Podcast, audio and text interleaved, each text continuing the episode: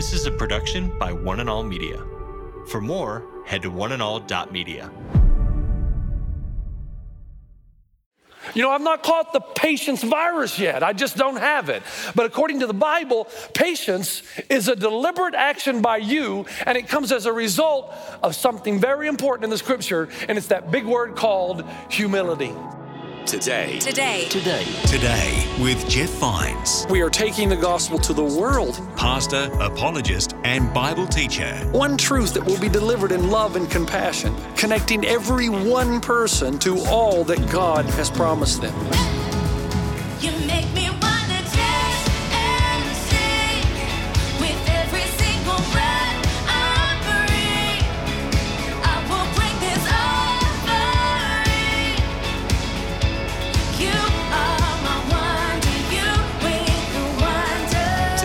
Today. Today. Today. Today with Jeff Vines. Hello and welcome. My name is Bill, and today Pastor Jeff is preaching about waiting on God from the book of Habakkuk. It's part of the Blessed Life series. Most of us have come to a point in our life where we're frustrated by waiting on answers from God, or we're waiting, but we don't know what the Lord's will is. In this message, Pastor Jeff is looking at Habakkuk and his back and forth dialogue with God. Here's Pastor Jeff with more.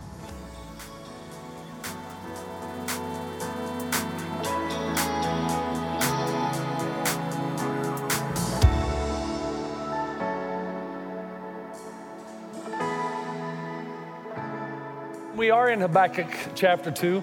You might have to go into the uh, index to try to find out where that is in your Bible, but it is a little book of three chapters, and it's a great little book.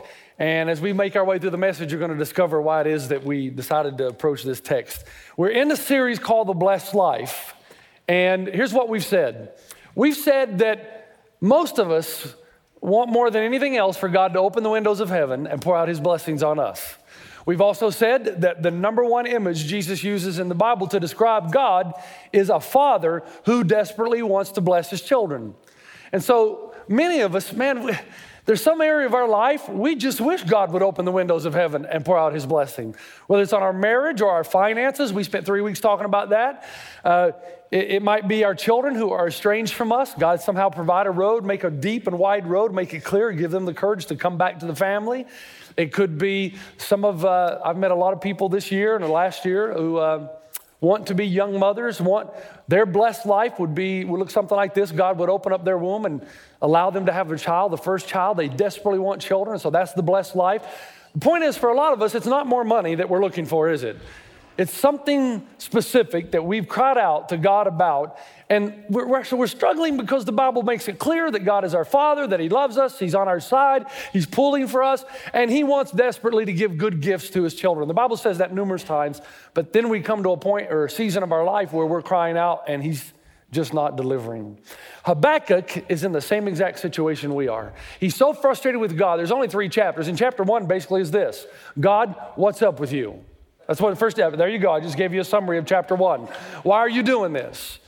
And he basically says something like, you know, why are you allowing all this to happen? This is not the God I know. This is not the God I've heard about. You're a father who wants to bless me. While I'm waiting, here I am, pour out your blessings. Now, do you know what God's answer is? His answer is this Habakkuk, it's going to get worse for you. Yeah, I'm going to bring the Babylonians in. So you think it's bad now? That's God's answer when you say, Why, God? And then Habakkuk, in his frustration, responds. And here's what he says But God, your eyes are too pure to look on evil. You cannot tolerate wrongdoing. Why then do you tolerate the treacherous? He's talking about the Babylonians. Why are you silent while the wicked swallow up those more righteous than themselves? Now, have you ever find yourself in a situation when you're praying and you've been praying for a long time that you find it's, that's important enough for you to remind God who He is in case He forgot? And Habakkuk says, you, you, Your eyes are too pure to look at evil. You cannot tolerate wrongdoing. Have you ever said, God, you know, you're, you're good, you're powerful, and you are a God of radical, in fact, staggering generosity? And of course, God is up in heaven saying, Yeah, I forgot. You're right. So I better take care of this. So God listens to Habakkuk, and God responds by saying this For the revelation awaits an appointed time. It speaks of the end and will not prove false. And he says in the next part, though it linger, wait for it. It will certainly come and will not delay. Now, you're not going to like this. I want to tell you right now.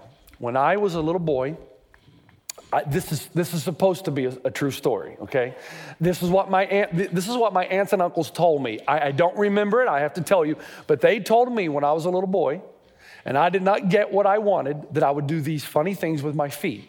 Now I don't remember it. I'm just saying. But they told me that if mom said no or my dad said no, that I would kind of run in place and demand that I get what I'm asking for. So I do something like this I want it, I want it, I want it, I want it, okay? Now, what's really cool about that, see, most people, you don't like seeing your senior pastor behave that way, do you? Get over it. So, a couple of weeks ago, something interesting happened, and I can't remember what service it was in, but evidently there was a slide. Sometimes I get a little frustrated when the slide doesn't come up on the right time. And uh, evidently, in one of the services a couple of weeks ago, a slide didn't come up at the right time, and I went like that. And uh, the crowd laughed. It dawned on me that that probably came all the way back from my childhood, and my aunts and uncles were right. And the reason I tell you that is I don't know how you are with patience and waiting, but I can't stand those type of platitudes where people say stuff like, hey, what doesn't kill you make you stronger?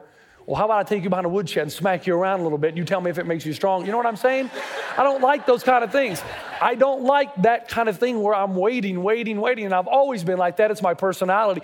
But I'm hoping, I'm hoping through this text and through this passage that I'll get better at it and that you'll get better at it because there's, there's such a precious treasure in these few verses that Habakkuk writes. Because the first thing you have to do when you don't feel the blessed life has come your way is wait. And you got to wait patiently. Now, nobody likes to do that. And I can't describe to you the, the intensity of this word in Hebrew that's translated wait. It's actually our English word for patience, but it still doesn't do it justice. And the only way I can find to describe what we're talking about is through my dog Milo. My dog Milo's favorite snack is a hot dog, especially Hebrew national hot dogs but he knows he's not allowed to cross the border of my leg until I give him permission. I want you to notice a few things. He just barks, he wags his tail, he moves in a little closer, but he knows he can't cross the border. But he doesn't go away. He waits patiently. He talks to me. He's speaking. Give me the hot dog if you can't translate. And then finally, finally, he knows what gets me every time. He stands up. He gets the hot dog. Now, that is the best way I can describe to you what this Hebrew word means. It means that you don't go away and you don't stop asking and you don't give up and you don't abandon your post. It just means that you wait and you wait and you wait patiently for the revelation, the Bible says, will be revealed. In other words, there will come a time when you'll see exactly why God took you through this season of your life. Now, for a lot of us, here's what we say. Here's what we say. We say, well, you know, patience is just not something I have, Pastor Jeff as if it's a germ you can catch. You know, I've not caught the patience virus yet. I just don't have it.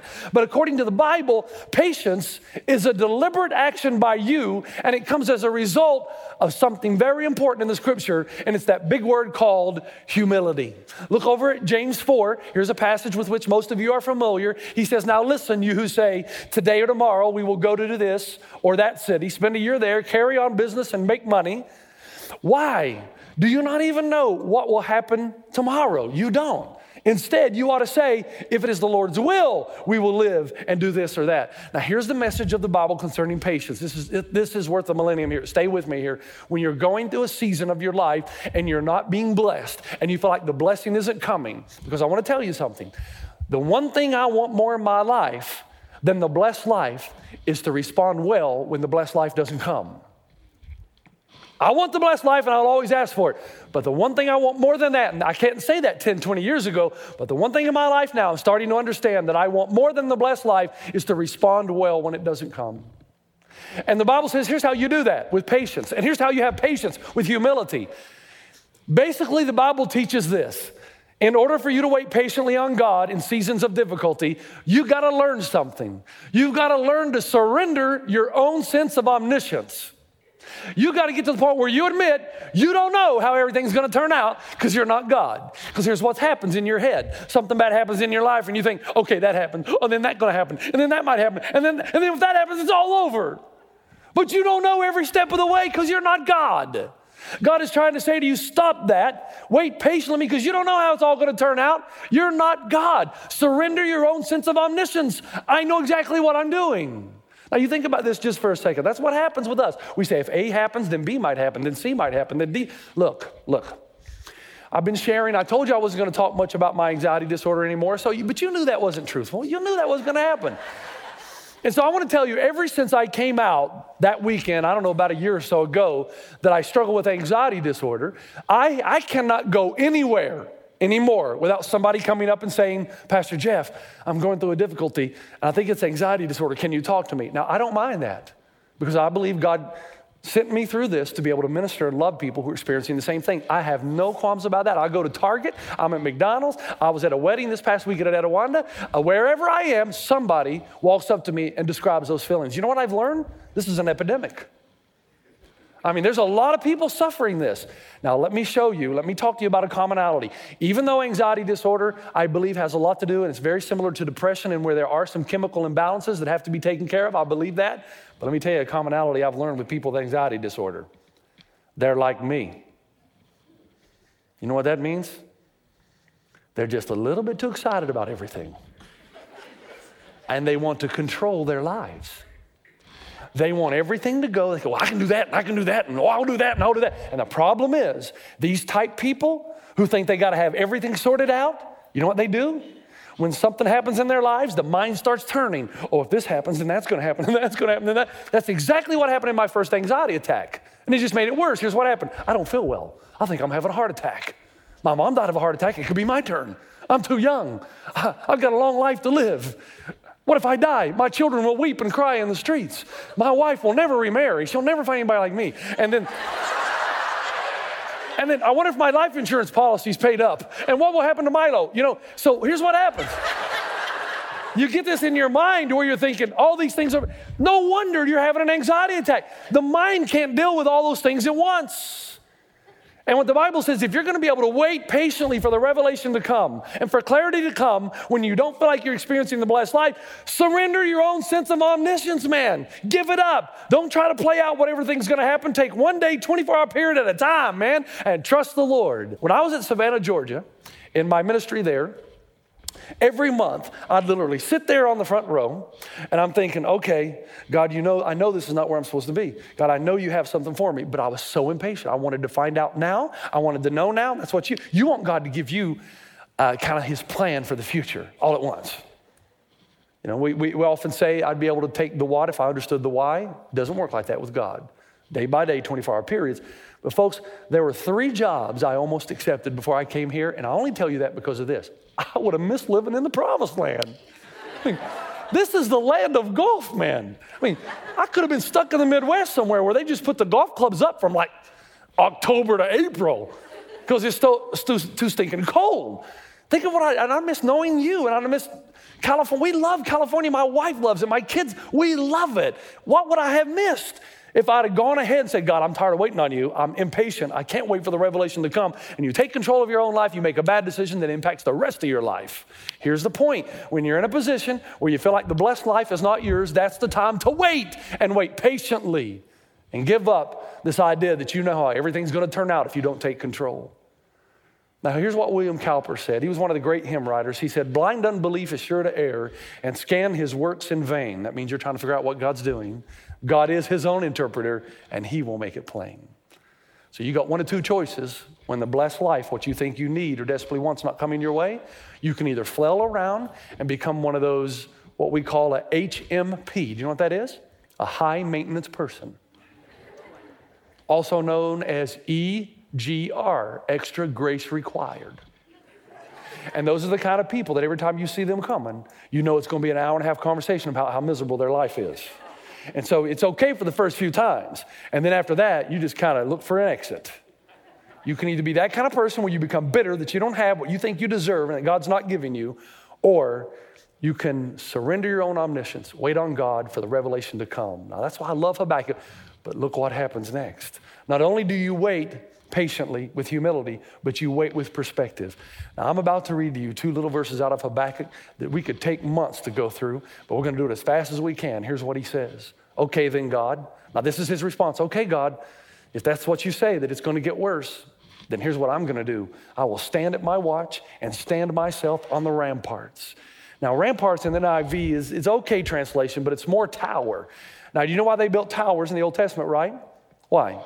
So they could run up to defend the city. They could look at the enemy who's coming, right? Or bad weather, or emissaries, or messengers. They wanted to see what was coming so they could be prepared. But the other reason they built the towers, or what we'll call the ramparts, was so that they could also see their reinforcements behind the gate. In other words, if you were a little depressed and you heard the enemy was coming, you'd just run up to the top of the tower and say, Man, look at the enemy, he's coming. But wow, look at what they're going to face when they open the gate to the city. They're going to get a rude awakening. They're going to have the surprise of their life when our army comes out and takes them.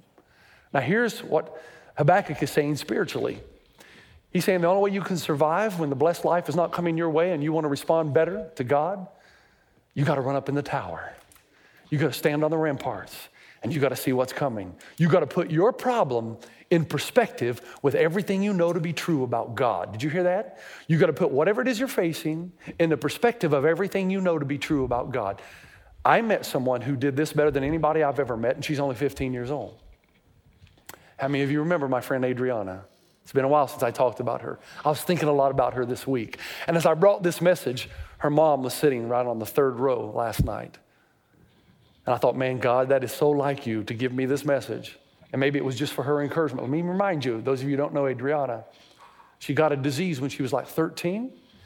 And it's a disease that you usually don't get. It's very rare in young people, but it is uh, somewhat uh, common in old, old people where everything just starts hardening till even in your internal organs harden and then you die because everything shuts down. She got that at 13 years old. Imagine being told that. She went through bone marrow transplants, she went through chemo, she went through everything. And one day she came to her mother. And anybody who knew Adriana knew that she never once complained. Never once. And I mean, this was a tough life. And one day she came to her mom and said, Mom, let me go home to be with Jesus, please. No more of this and that and the machines. Just let me go home to be with Jesus. They'd bring her in on a wheelchair and she would sit right up here on the front on Sunday nights. I got really close to her, just at her house speaking, because she was so compelling. Surely you're going to complain about something, but she just didn't complain. And our worship team would go over there sometimes and just sing by her bedside. In the last few weeks of her life, she just kept this smile on her face. She was in enormous pain, but she had this incredible smile. I'm going to be with Jesus. She actually, one time when I was seated by her bed, I prayed with her and I said, Hey, how you doing? She goes, I'm okay. I just want to see Jesus. And I said, Okay, that's great. She goes, Well, what's taking them so long? I said, What do you want to die? And she goes, Yes, of course. Irene, another lady who was fighting cancer, came to see Adriana.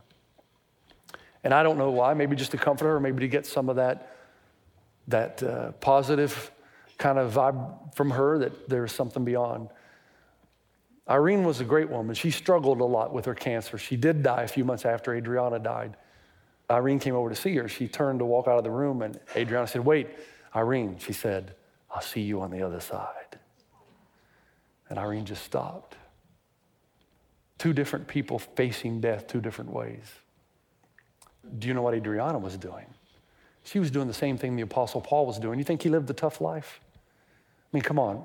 Yeah, sure, he lived, he lived a blessed life, but he knew God, but he was shipwrecked. He was thrown out of the cities. He had an eye disease. He was so ill most of the time, he had to travel with a physician by the name of Luke, who ends up writing the book of Luke and the book of Acts, the history of the early church. The guy was scourged. If you ever saw the, the Passion, you'll know what scourging is like. How did he deal with it? By Romans 8, he writes this I consider that our present sufferings are not worth comparing with the glory that will be revealed in us. This is an accounting term. I've calculated, I've weighed it on the scales, I've considered. He's saying this, folks. I've run up to the tower, I've gone up to the ramparts, and I've looked over and I've seen what's coming. And I can tell you this no matter what's right here, right now, it can in no way compare with the glory that shall be, not only revealed in the coming of the Lord, but revealed in me when the Lord gets here. Paul says, Okay, I'm sick, but this sickness, the only sickness that can really destroy me is the sickness of sin, because the wages of sin, death. But Jesus died on the cross, so no sickness can take me down. I'm going to live forever. I may be in debt, and he was, but the only kind of debt that can kill me is the debt I had before God. But that debt's been taken care of by the cross of Jesus Christ. And besides, all the wealth I could possibly amass on this planet can in no way compare to the wealth I'm going to get when the glory of the Lord is revealed. So he says, It doesn't matter to me. He said, Yeah, I, I hurt. I've got a painful life, but I've gone up to the ramparts. I've gone up to the tower, and I've looked over the valley, and I've noticed the coming of the glory of the Lord. And when he comes, everything's going to be made right. You can clap at that. Have you seen the movie? Have you seen the movie The Butler yet? Okay, you need to go see it. Pastor Jeff told you to go see it. Now, somebody said, Pastor Jeff, you won't like that movie. It's too slow. Now, what you don't understand is when you get older, you need things to slow down just a little bit and not be so loud. But Forest Whitaker is one of my favorite actors. Fantastic movie.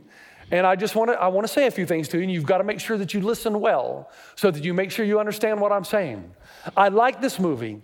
This movie traced the racism and the segregation of our country back from Lyndon Johnson and even earlier all the way to present day. Forest Whitaker played the role of a butler in the White House. And so he sees it through the eyes of every president, through generation after generation, through decade after decade.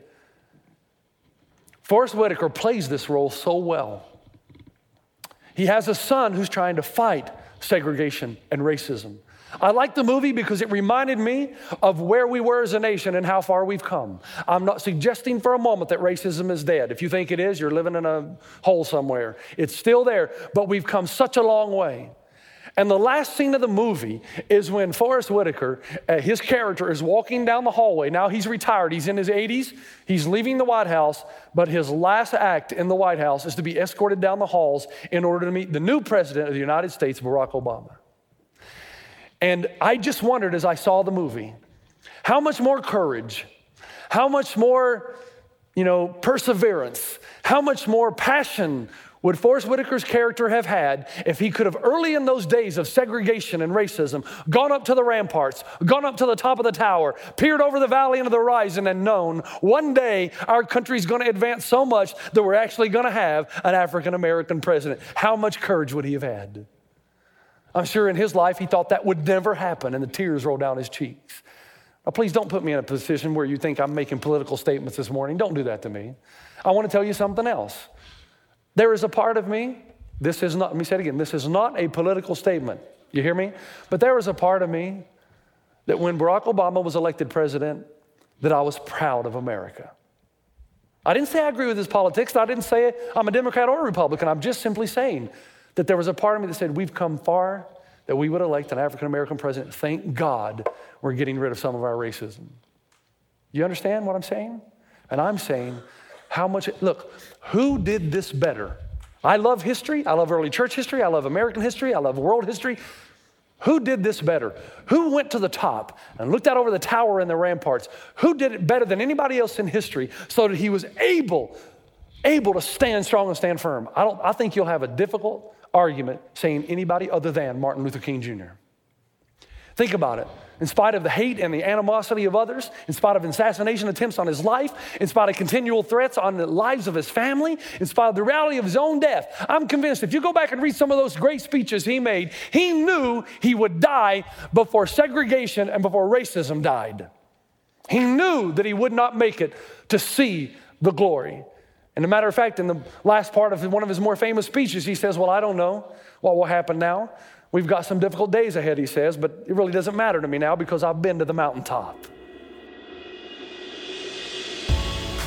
You've been listening to Today with Jeff Vines. Thanks for joining us. Next time, we'll bring you the rest of this message from Pastor Jeff. See, the thing about this, Tim Keller says it this way when difficult times come, this is your opportunity to turn your self serving, exploitative relationship with God into real love. Because he says, when darkness falls in your life, you're going to discover whether you got in this relationship with God to serve Him or for Him to serve you. Will you still love Him even when you feel like you're getting nothing from God? You can listen to more messages like this. Just search for Today with Jeff Vines wherever you get your podcasts.